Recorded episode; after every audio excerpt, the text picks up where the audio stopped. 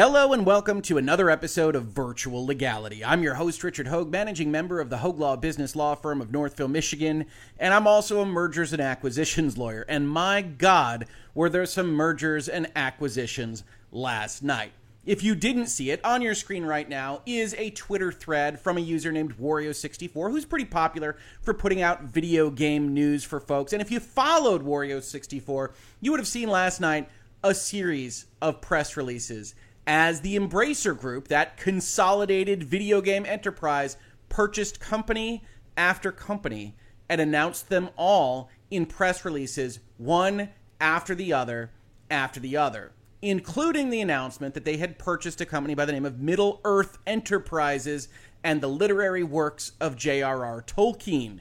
We're going to talk about that. That's the big ticket item that everybody wants to hear more about. But we're going to go through it all because Embracer Group has basically launched a new foray into some unusual aspects of things that are vaguely connected to what they were already doing. Now, before we get into the details there, I do want to point out that this is a channel supported by viewers and listeners like you through Utreon and through Patreon. And if you do support the channel through one of those platforms, you can support it on a monthly basis. And today's video is that monthly support. I want to thank the sponsors who have subscribed at those tiers Brendan Coleman, Chill Joy, Falcus Vipus, Lady Emily, Lethal Five String, Nord, Opal Studded Dagger, and Sinfrog. We cannot do it without support from folks like you.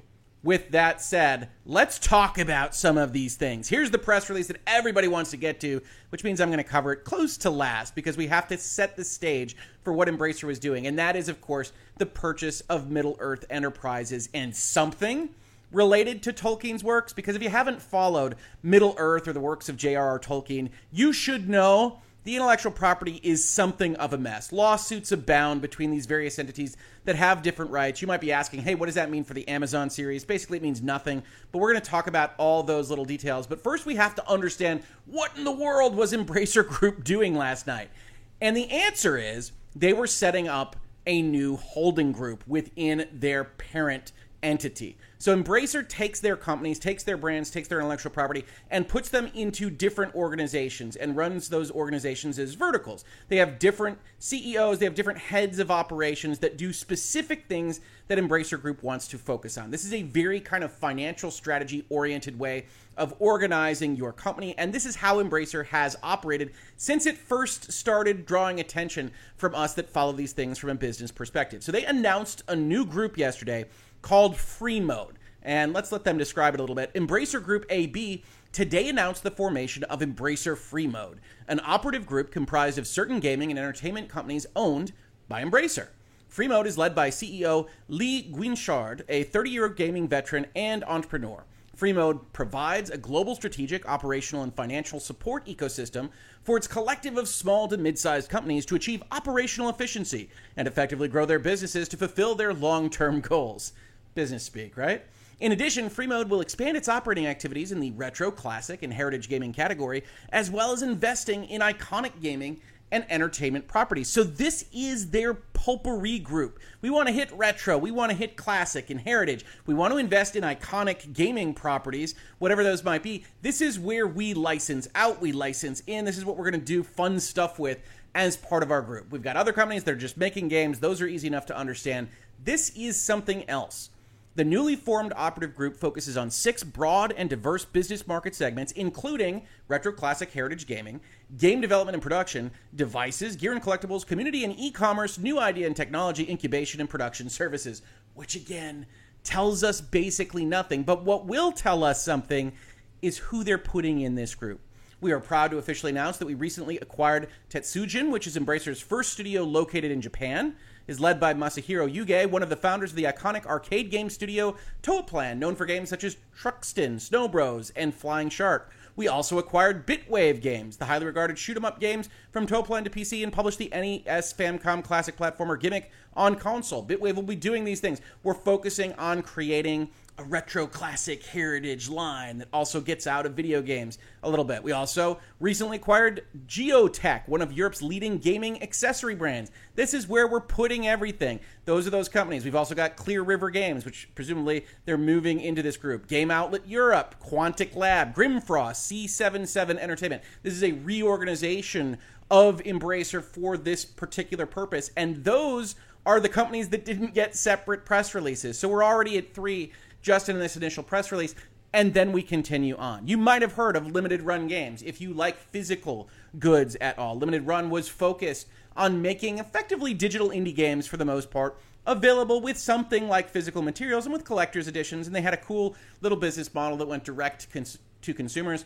Well, now they're in part of the Embracer family. Embracer Group AB, through its wholly owned subsidiary Freemode, has entered into an agreement to acquire limited run games from its founders Josh Fairhurst and Douglas Bogart. Limited Run is a global leading collector focused publisher of physical video games with a strong brand, and it's acquired through our subsidiary, which isn't just called Freemode because that's not how we name corporations, right?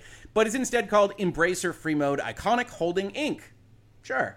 As an avid collector, I've admired Limited Run's collector's edition, said the CEO of Embracer. They've built a strong brand that resonates with players. We see opportunities for Limited Run to further grow their business with the Carbon engine by bringing back classic games and extend their footprint geographically through synergies with other companies with Embracer Group. They sure do love synergies and core competencies and leveraging things uh, in the way that Embracer Group talks, don't they? In an increasingly digital world, Limited Run has become the preferred partner for physical releases and lives by the motto, Forever Physical. Limited Run is well known for its collector's editions and operates a direct to consumer model with a big, loyal audience of collectors. The company evolved its business model with vinyl records and other merchandise and distributed titles, helping other publishers bring physical versions of their games to market through the Limited Run site and retailers. In addition to the Limited Run brand and addressable audience, we can use their name, a strategic value is the Carbon Engine, an internally developed technology that allows legacy content and retro games to be effortlessly put out in highly accurate emulation based ports for modern platform. They actually have some tech that Embracer was interested in. It is a core component of Limited Run's vision for a world that is forever physical. First shipped games with the Carbon engine are Shantae and River City Girls Zero. Limited Run will operate as an independent subsidiary with Josh Fairhurst and Douglas Bogart continuing to lead the company under the newly formed operative group Freemode. The Carbon Engine and Limited Run's business model aligns with the focus area heritage within Freemode, cherishing retro games. They're actually just buying this wholesale and they're going to let it operationally operate within their Embracer group, at least as it stands right now. So this is a very valuable strategic acquisition for them, and they're going to continue to lo- use the Limited Run brand by the sounds of things. They also accidentally bought a store.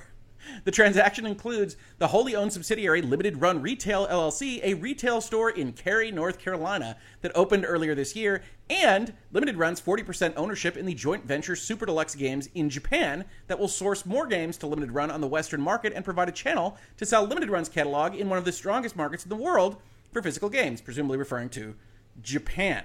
Now, this is the other aspect of these press releases that you will see all over the place. The parties have agreed not to disclose specific terms due to commercial reasons. We're not going to get the price point for these deals, but we're going to get something a little bit like it when we get towards the end of this video. So if you've seen reports that say we don't have any idea what the pricing is, we do, and to some extent it seems a lot lower than you might have thought. They also purchased a company called Singtrix, again through Freemode. This is all related to Freemode right? This is not Embracer losing their minds and just buying companies randomly. They had been set up for this reorganization. They had been working on these deals and they wanted to execute them all at the exact same time.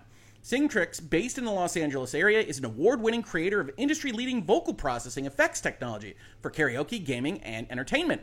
The Singtrix team has a 25 year history of developing iconic music games and is noted as the first to patent the core technology behind the Guitar Hero franchise. And again, they're trying to sell why they would purchase this particular company. Uh, this individual, John Devecka, uh, reinvented karaoke with Singtrix and its industry-leading studio quality vocal effects. Together with his co-founders Al Roke and Eric Berkowitz, the Singtrix team plan to bring the next pop culture musical experience to the world. Through the acquisition, Freemode welcomes a highly innovative team of five and its extensive network that will strengthen Freemode's game development and present new opportunities for music and audio gaming products. This strikes me as a deal where they just liked the guy uh, and they like potentially what the technology is. They don't appear to actually have a strong presence in the market right now. It's only a team of five people, not usually the kind of purchase that gets a big press release and otherwise gets protection from what the price was, et cetera, et cetera. This one is one of the more unique purchases that I saw announced yesterday, and I think it's very, very interesting. I'm interested to see where they go with it and what they plan to do with this particular group of five, uh, as they put it.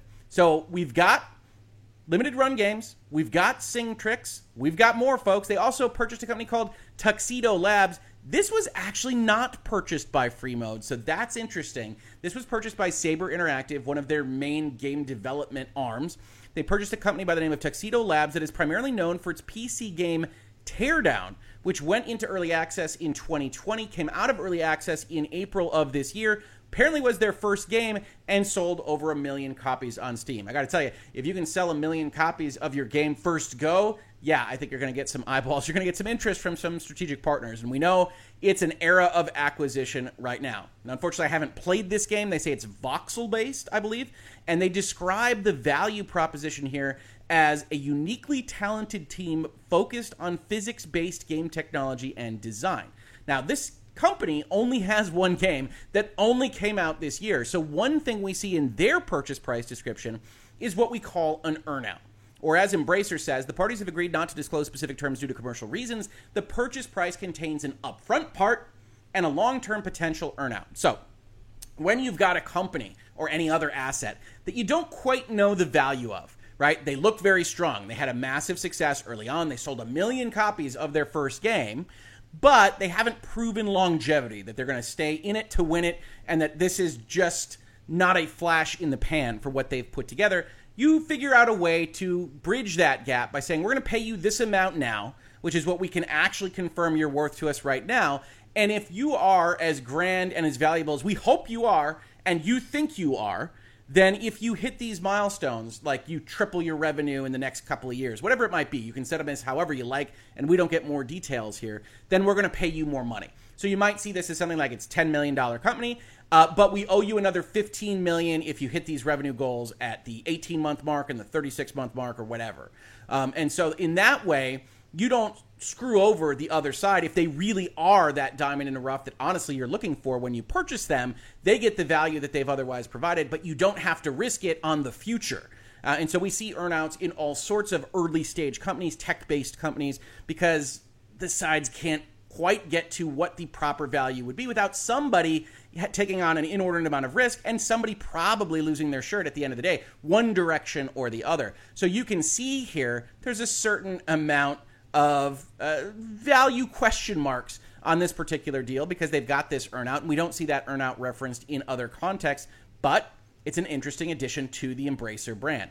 Then we see they purchase a company by the name of Tripwire uh, Embracer Group through its wholly owned subsidiary Saber Interactive. So another game development arm. So they got free mode. We've got all those companies going into free mode. We're going to have Middle Earth go into free mode in just a minute, and then you have at the same time just a couple of game companies going into their more game development oriented arm or, or more traditional game development oriented arm, but still in the indie sphere. Has entered into an agreement to acquire 100% of the shares of award winning U.S. developer and publisher Tripwire Interactive from its four current owners. Tripwire Interactive is well known for the Killing Floor and Rising Storm series, and their recent bestseller, Man Eater, which you get to play as a shark and, and you eat people. Uh, it's a good time. I, I, wouldn't call it like a grand experience, but it is a, a game that is functional and that I enjoyed. I believe it was on Game Pass for a time.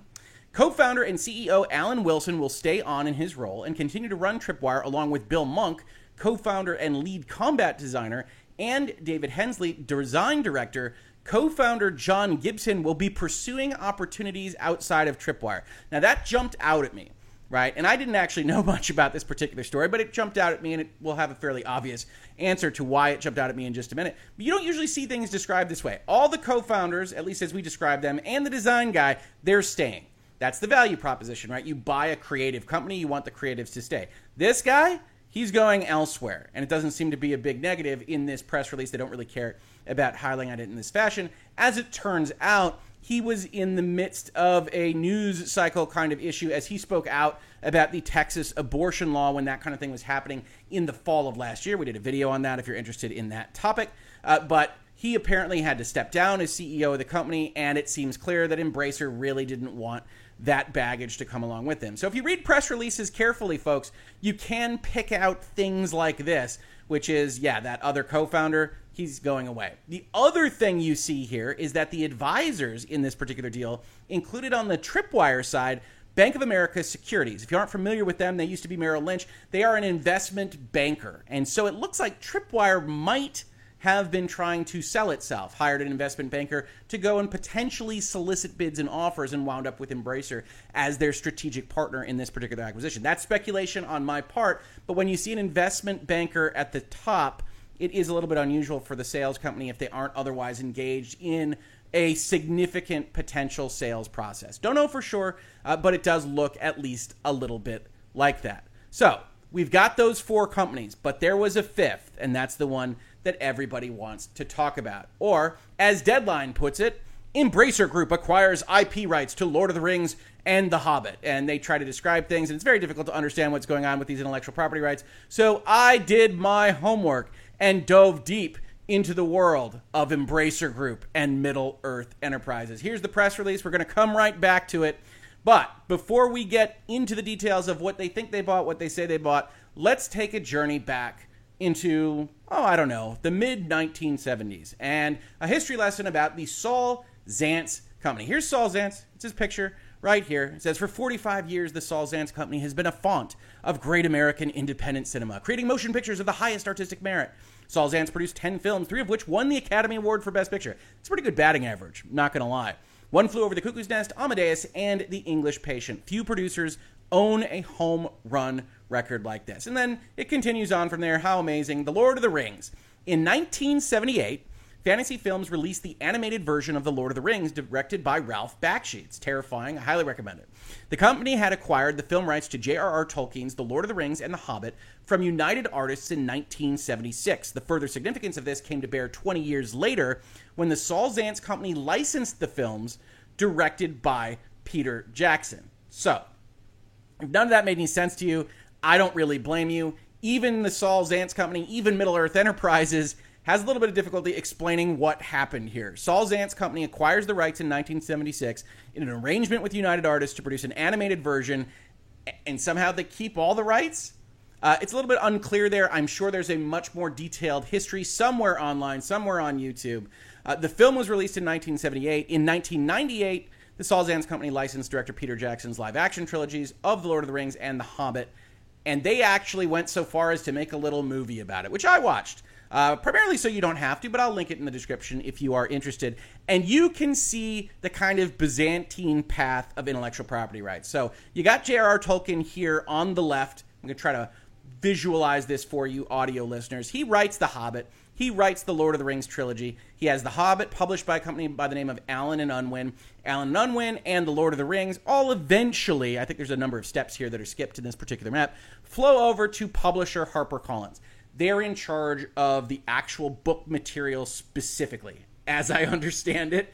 Uh, believe me, there are a lot of details here that are not included in this 10 minute movie. So, after he writes The Lord of the Rings, he options out the movie rights and seemingly a lot of other rights, merchandising rights and things, to United Artists, who decides not to make a movie and instead sells those rights over to Saul Zaentz, producer, the one that we had just looked at, and the Saul Zaentz Company. It's through those rights that came from Tolkien through United Artists that he makes that Lord of the Rings animated movie in 1978. He also makes a bunch of merchandising. This is where you get War of the Ring. This is where you get T-shirts. This is where you get the I'm with Frodo buttons. You get all those kind of things. And then in the late 90s, Saul Zaentz company licenses the rights specifically to make live action films within The Lord of the Rings and The Hobbit to Miramax, which licensed it over to New Line, which is now purchased and owned by Warner Brothers, but that's how they make the world famous Lord of the Rings trilogy and the less world famous Hobbit trilogy and they have all the rights and merchandise and things associated with the films. Films are based on the books, merchandise based on the films. Can't actually cross the streams there, can't make the merchandise directly on the books. Why? Because Saul Zaentz didn't option that to Miramax, so it can't get all the way to New Line and Warner Brothers. He keeps that at a company that's now called Middle Earth Enterprises, used to be called Tolkien Enterprises, and that's why you see the bifurcation that you have seen in Lord of the Rings fandom, right? When you go play the Lord of the Rings online, that's based on the books. When you talk about the Shadow of Mordor, that's based on the books. Uh, it uses place names from the books, at least. I don't know if it's based on anything that Tolkien would recognize, but that's separate from New Line and Warner Brothers having the license right to the Lord of the Rings specifically. Even then, there's conflict, though, right? Constant, constant conflict Warner Brothers Tolkien Estate settled $80 million Hobbit lawsuit in 2017. And this is just one of the number of lawsuits that you can find on this particular topic. This was actually about the fact of whether or not Warner Brothers and New Line had the rights to make Lord of the Rings slot machines and whether digital rights actually went with the movies or whether they were only allowed to make physical manifestations of the movies and digital rights stayed in a different place. Now, you might say to yourself, Rick, I'm looking at this map. I don't actually see the Tolkien estate. I see J.R.R. Tolkien here. I see HarperCollins. I see Middle Earth Enterprises. I see WB. What does the Tolkien estate have to do with any of this? Well, that's where Amazon comes in. I hope you're holding on to all this information, right? Amazon, here announced again in 2017, it was a big year for Lord of the Rings news, sets the Lord of the Rings TV series in mega deal with multi season commitment. So the Tolkien estate starts shopping a television series to everybody. They shop it to Amazon and Netflix and HBO. And it said, at least in Hollywood rumors from this deadline article, and this is how I remember this story going when it happened, that the Tolkien estate was looking for 200 or 250 million dollars just for the rights, not to help make the show, not to otherwise, you know, build sets, film a show, do these various things. They wanted that to just be the upfront fee for even getting the right to do this at all and the rumors that Amazon paid $250 million just for that. Or as Deadline says, it's just for rights. Before any cost for development, talent, production, and proposition, whose finances industry observers called insane. Uh, and that's what Amazon is putting out there next month. It's a, a show that they promised to do for certain seasons, and that it later came out, at least again in the quotes from Amazon and other links, that the Tolkien estate had made Amazon promise that they wouldn't touch the Third Age, the era in which the Lord of the Rings and the Hobbit take place, the Peter Jackson side of things, even though the Tolkien estate has the rights to them. Or do they? The Tolkien estate certainly thinks they do, and the way that this works in all the research I was able to find is that when the transfer of movie rights happens here between J.R.R. Tolkien and United Artists, they retain, the Tolkien estate does, or what is now the Tolkien estate, J.R.R. Tolkien himself at the time, retains the rights to long form television series. And there's two different things that pop up online if you look this up. It is more than four episodes or at least eight episodes are the two numbers that I've seen. And I think that people just figure that out because the Amazon series is eight episodes long.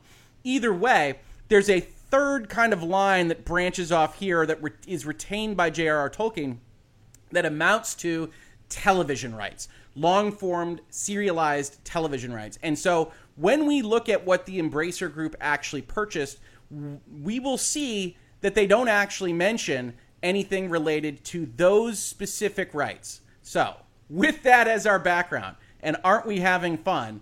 Let's take a look at what Embracer Group purchased. Embracer Group AB, through its wholly owned subsidiary Freemode, has entered into an agreement to acquire Middle Earth Enterprises, a division of the Saul Zaentz Company, which owns a vast intellectual property catalog and worldwide rights to motion pictures, video games, board games, merchandising, theme parks, and stage productions. So they don't own the rights to the books. We know those are up at HarperCollins. They don't own the rights to television, or at least not long form television. It appears that they could make something like a mini series, a four episode serial that looks more like a movie than a long form TV show. Uh, and they own the rights to other aspects of it stage productions, theme park licensing, and if you've been paying attention to what Embracer Group has done and how they have exploited, and I don't mean that in a negative context, but just talking about it in an intellectual property one, the intellectual property that they have purchased immediately, going into the vaults, figuring out how to develop these things, figuring out how to license them out, we can expect to see a whole lot more Middle Earth type stuff with an announcement like this one.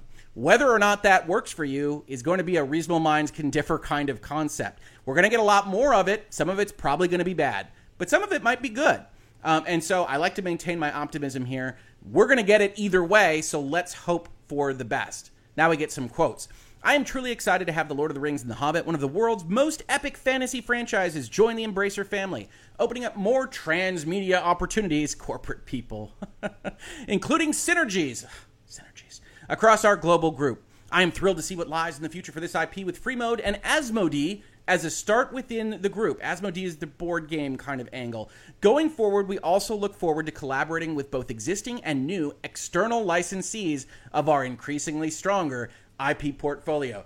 Come ask us questions. right? Middle Earth Enterprises is effectively a licensing company. If you go to their website, you will see a big tab that says, Hey, I'd like to license Middle Earth. Can I make t shirts? Can I make board games, lunch boxes, whatever? And they're like, Sure, let's talk about it. Submit your application. They even say, We're not even going to put rates down. You just submit what you think a reasonable royalty rate would be, and we'll figure it out from there. Now, the Saul Zaentz Company says, We at the Zaentz Company have had the honor over the past half century of stewarding the Tolkien rights so that Lord of the Rings and Hobbit fans worldwide could enjoy award winning epic films, challenging video games, first rate theater, and merchandise of every variety. We could not be more thrilled that it is Embracer now taking up the responsibility, and we are confident their group will take it to new heights and dimensions while maintaining homage to the spirit of these great literary works. Now, Embracer says, hey y'all, this is going to make some money. So we've got stuff that's already in the kitty. Key upcoming work set in Middle Earth, in which Middle Earth Enterprises has financial interests, whatever that might mean, include the much heralded Amazon series The Lord of the Rings Rings of Power, which will premiere on September 2nd, 2022, set thousands of years before The Hobbit and The Lord of the Rings. You might say, Rick, how in the world does that happen? And the answer is looking at everything that's available online, it's a bit unclear the Zaentz company, Middle Earth Enterprises, was engaged and has some rights to what they are putting in the Lord of the Rings Rings of Power, presumably because there's something related to what they own. But it's not at all clear what that might be. They say they have financial interests. We can take it to mean that they do. They also have those interests in the animated movie The Lord of the Rings, The War of the Rohirrim from Warner Brothers, set for release in 2024, and the mobile game The Lord of the Rings Heroes of Middle Earth uh, from Electronic Arts. So, suffice it to say, the way this works is even though something might otherwise be based on something that somebody else made, they have these certain core intellectual property rights to the merchandising of these things, and there are interactions about them, right? So you have the Tolkien estate, you have Warner Brothers, you have the Saul Zaentz company, Middle Earth Enterprises. Now you will have Embracer stepping in to that third seat and there will, in all likelihood, continue to be a lot of intellectual property fighting around the edges. This is a hugely valuable universe, and financial interests doesn't mean ownership. It means making people happy enough that they don't sue you if something turns out to be a wild success, right? So you have all these parties kind of working against each other, and Embracer has now just taken up the mantle for what used to be a Middle Earth Enterprises and Saul Zaentz company fight. But Embracer's not done yet. Those all sound good. We've got financial interest in those. But other opportunities include exploring additional movies based on iconic characters such as Gandalf, Aragorn, Gollum, Galadriel, Eowyn, and other characters from the literary works of J.R.R. Tolkien, and continue to provide new opportunities for fans to explore this fictive world through merchandising and other experiences. Merchandising! Right? Absolutely. Embracer Group didn't buy this for nothing, folks. They are ready to leverage, and that is exactly what they've done in video games. So we would expect nothing less from them on this kind of thing. Does that mean it'll be good?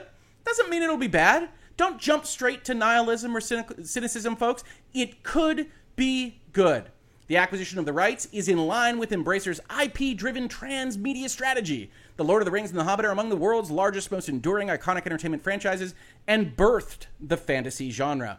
Middle Earth Enterprises will be a part of the newly founded operative group Embracer Free Mode, and the company will continue to operate independently under the existing Middle Earth Enterprises leadership team. So, much like we saw with limited run games, the plan is just to let them live. Now, the parties have agreed not to disclose specific terms of the transaction due to commercial reasons. That's a little bit of corporate speak. It means they don't want to share on these particular terms. But Embracer did something else. They aggregated everything we've read about, which is five separate deals. It's actually a sixth deal we will see described, but not otherwise told about. And you might be wondering, wow, what kind of money did Embracer Group actually spend here? And the answer is a lot less than you think.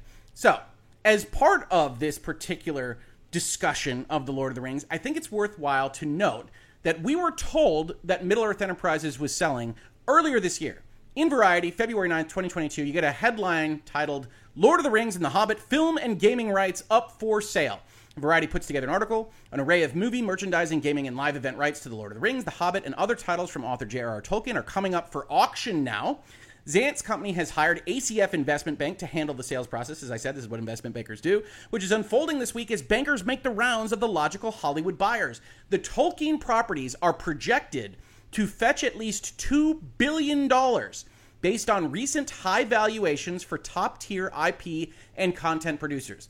I will tell you right now, we apparently don't live in this market that Variety or Zaentz or ACF thought we did as of the writing of this paragraph. The timing of the sales process is not accidental. Amazon is set to premiere its long awaited mega budgeted TV series, rendition of the enduring Lord of the Rings saga. Not exactly. Lord of the Rings, The Rings of Power. Amazon is at the top of the list of prime candidates to pursue the additional rights now held by Zaentz. The Zaentz Company holdings encompass rights to exploit Lord of the Rings and The Hobbit properties in film, video games, merchandising, live events, and theme parks. It also includes limited matching rights should the Tolkien estate decide to make movies or other content based on two compilations of Tolkien writings that were published after his death The Silmarillion and The Unfinished Tales of Numenor and Middle Earth. So they have the rights. Embracer does to Lord of the Rings and The Hobbit specifically. They mention other rights to some of J.R.R. Tolkien's works. It doesn't appear to be all of them, but they have quote unquote matching rights should the Tolkien estate try to shop the various rights they have in the other books. Matching rights for purposes of our conversation here are probably something like a right of first refusal. So the Tolkien estate goes to shop something at a given price, and in this particular case, the Zaentz company, Middle Earth Enterprises, now Embracer Group, has the right to step in and say, oh, if you're willing to take it for that price, you can give it to us instead. Uh, and we'll give you that. Absolutely no problem, but, but we'll take the rights and we'll do something uh, with them. So that seems to be what's described here. We don't get a lot of detail in something like Variety but there's also fighting, right? One other reason why you might not have gotten $2 billion for this is also in this Variety article. Warner Brothers also maintains some film development rights to Lord of the Rings through its ownership of New Line Cinema. But it's understood that, and I highlighted this, in the Zaentz Company's view, substantial live action film rights reverted back to them last year, in part because Warner Brothers had not been actively developing new Lord of the Rings and related content. That development, plus the anticipation for the new Amazon series, was enough to convince Zaentz Company that the time was ripe for a sale. Warner Brothers declined to comment, but it is believed that the studio and Zaentz Company are already at odds over who controls what when it comes to Lord of the Rings and Hobbit rights, which have been the subject of extensive litigation over the years. The Tolkien estate was also involved in all of this because they didn't feel they were getting the royalties they were owed. All sorts of things have happened, and honestly, always happen when something is a massive success. But if you're trying to value something, the fact that one of the main parties involved is both well resourced, like a Warner Brothers movie studio is, and thinks that maybe you don't have the rights that you think you do, ooh, you're buying litigation if you buy into that position. And it wouldn't surprise me if the value that was afforded to Middle Earth Enterprises on the whole in the auction process or otherwise was reduced because of stuff like this. Saul Zaentz, an entrepreneur in music and film who died in 2014, acquired film adaptation and other rights to the various Tolkien titles in 1976. One form of media that was carved out of the deal with Zaentz back in the 1970s was the right to produce a TV series that was longer than eight episodes. Like I said, Variety says eight here, others have said four. We don't seem to have an agreement on the details there. That loophole it's not really a loophole. You just retain the rights, you don't sell them. Allowed Amazon to cut a deal directly with the Tolkien estate for the Rings of Power series in 2017 when the Tolkien estate shopped that TV series. Uh, and that's basically the end of the article for this purpose, but the main takeaways are there's fights about these things. Zaentz puts it up for auction earlier this year, wants to get $2 billion. And what do they get? Well, we don't know specifically, but what Embracer Group did was took the six deals that they announced all at once and they put the price together to give a little cover for everything, and probably, honestly, a little bit of cover for whatever the Lord of the Rings and Middle Earth Enterprises wound up selling for. So, Embracer Group AB and its subsidiaries have, as previously communicated on 18 August, entered into five acquisition agreements alongside one unannounced acquisition. The transactions further strengthen and diversify Embracer's portfolio with profitable IPs and franchises and increase Embracer's high margin licensing from external partners. The transactions also add to publishing capabilities in North America, solidifies Embracer's leading position with the AA, single A, indie segment of the PC console market, and its efforts in asset care and retro gaming, as well as creates new opportunities for music and audio gaming products. The aggregated upfront purchase price amounts to SEK, that's Swedish krona to you and I, of $6 billion of which 4.2 billion is paid in cash at closing, 1.3 billion in cash is paid in 12 months, and 0.5 billion is paid in Embracer shares. Now we can break that down first and foremost. 4.2 billion is upfront payments. That's the bulk of your purchase price. The withholding here of 1.3 billion in cash is actually what we would traditionally think of as almost certainly indemnification withholding. Uh, so when you buy a company like this, you get certain promises about that company. We've talked about that a lot in virtual legality. And if there's a breach in those promises, oh, there's actually litigation. Oh, you don't own these particular intellectual property rights. We have to go solve that for you. We can take out of that withheld amount we can give those damages back to ourselves without having to go and extract them from your bank account. So, very often when you have a merger an acquisition, you withhold a certain amount of the purchase price, and then the buyer can go and take damages and redress from that group uh, as opposed to having to go through a legal and litigation process. So, they've got 6 billion all in to start out with, and 1.3 billion is held back. And then they have also deferred compensation right? We talked about the fact that there were earnouts involved with at least some of these deals, and they say that that would be in an amount of up to 2.2 billion dollars, of which 1.5 would be in cash and 0.7 billion would be in shares. The likely total consideration for the business amounts to SEK 8.2 billion. They think the companies they purchased are going to hit these earnout numbers. Now, I've said billion a lot of times here. That might sound like, hey, maybe the Lord of the Rings sold for what we thought. No, it's Swedish krona. We have to actually go and translate these things. The upfront price before earnouts, 4.2 billion, just cash is about 400 million dollars. And if we take their entire purchase price of 8.2 billion Swedish krona, we get to a total purchase price of about 780 million dollars, which means that for all six companies, including one that is unannounced, Embracer paid less than a billion dollars when what Variety said Zaentz was shopping Middle Earth Enterprises at was 2 billion on its own, which means that Middle Earth Enterprises came in massively under what was leaked out to Variety in that particular deal. Now, was that leak anywhere near the realm of reality? We don't know. It was February this year. That seems like a different time even now, only 6 months later. But I wouldn't be surprised if litigation and other concerns and just a desire to liquidate and get the heck out of the Middle Earth business caused uh, the Zaentz Company and Middle Earth Enterprises to just lock this down in either direction. Now, I do think the Lord of the Rings Middle Earth Enterprises is likely the big ticket item here, probably the bulk of that number, especially when we're talking about companies that have five people uh, and things like that. That's not going to be the driver here. Uh, but it is worth noting that those are where the numbers come out. We also get a paragraph here describing, again, but slightly differently, what Embracer seeks to get out of all these companies. They say, in particular, The Lord of the Rings, one of the most iconic IPs on the globe and the entire Middle Earth universe, offers significant growth opportunity within PC console, mobile, and tabletop games. We want to gamify this thing.